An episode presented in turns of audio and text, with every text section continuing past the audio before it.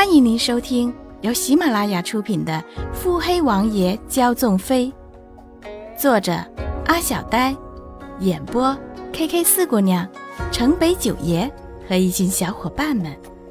欢迎订阅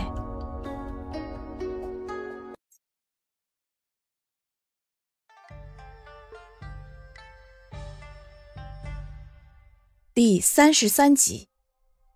钟管家亦步亦趋的跟在穆景欢身后。小姐可是有应付的策略了？有。啊，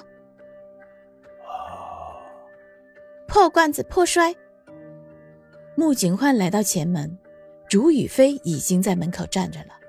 他对面就是声势浩大的一大帮人，为首的是个手执工具的魁梧男子。见主角出现，立马开始骚动起来。穆家商号，黑心商号，拖欠工钱，天理不容，天理不容。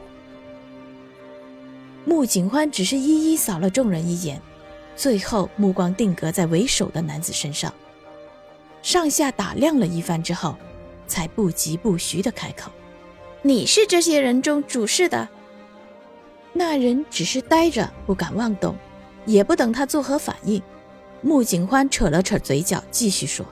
回去告诉你们主子，这个口号，穆大小姐不喜欢，换个押韵上口的再来。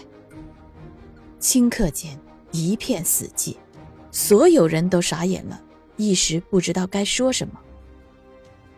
而穆景欢只是看着为首之人，目光泛着冷意和嘲讽。为首的魁梧男子惊愕：穆家这个不谙世事的大小姐，难道是察觉什么了？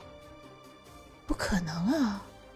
主子明明说着，穆家小姐只是个闺中小姐，根本没有心机，那怎么可能会知道这些事？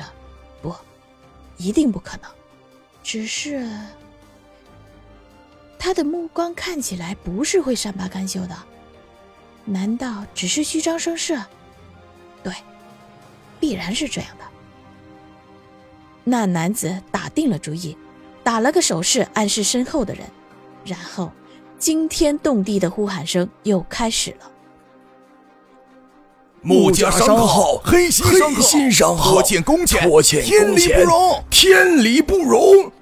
穆景欢耐心的看着，直到他们喊累了，自觉停下来。什么时候想到上口的口号？什么时候发工钱？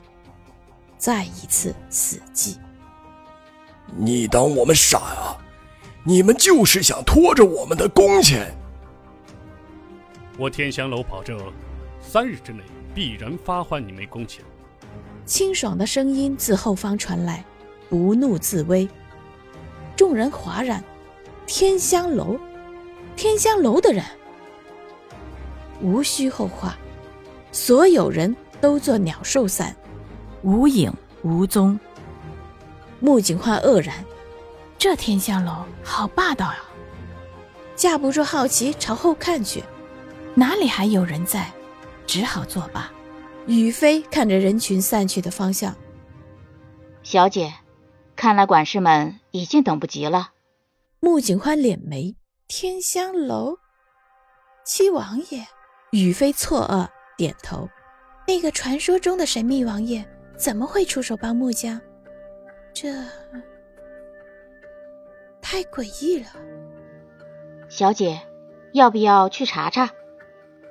既然已经找上门了，那只能等着了。民不与官斗，况且堂堂王爷也不可能会对付如今声名狼藉的穆家。会不会是朝廷想要利用穆家？哼，朝廷不会派齐王爷来游说穆家。让墨家人来岂不是更好？沾亲带故。雨飞也困惑。穆景欢摇了摇头。虽说如此，必然还是有目的的。